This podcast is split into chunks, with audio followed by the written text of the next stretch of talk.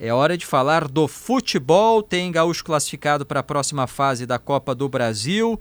Felipe Gamba, bom dia. Bom dia, Leandro Stout. Daqui pouco mais de um mês, Stout, começa o Campeonato Brasileiro. E eu não tenho dúvidas alguma de quem é o grande time do Brasil de novo e é o Palmeiras de Abel Ferreira. O Palmeiras já estava classificado no Campeonato Paulista, descobriu ontem quem será o seu adversário nas quartas de final, São Bernardo, mas eu quero falar dos números do Palmeiras de Abel Ferreira. Abel Ferreira ontem, com a vitória sobre o Bragantino, chegou a 100 vitórias no comando do Palmeiras. Tem um número que é impressionante. De 2022 para cá, o Palmeiras é um dos times que menos perdeu no mundo.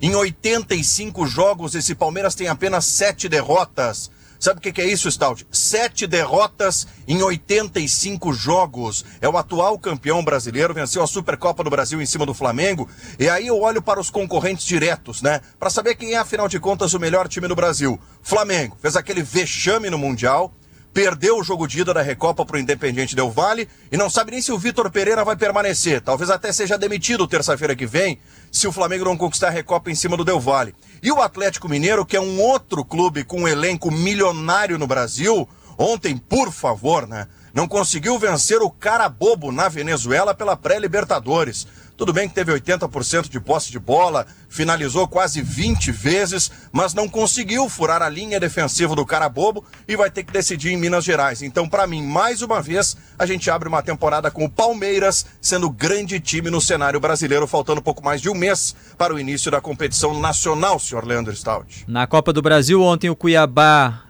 ficou no, meio do caminho, foi eliminado na primeira fase. O Ipiranga avançou e hoje tem São Luís de Juí e Juventude. É isso, confronto local pela Copa do Brasil. Sobre o Ipiranga era fundamental essa classificação. A gente conversava com dirigentes do Ipiranga. Na né? Ipiranga, em algum momento do Campeonato Gaúcho, chegou, Stout, a preservar alguns titulares, pensando nesse enfrentamento, né? o desgaste desse enfrentamento, a importância desse enfrentamento, principalmente pela questão financeira. Claro que tem a projeção nacional, mas a essência é a questão financeira nesse aspecto. Hoje, dia da gente ficar de olho em São Luís e Juventude. Valeu, abraço, Gambá. Abração, Stout.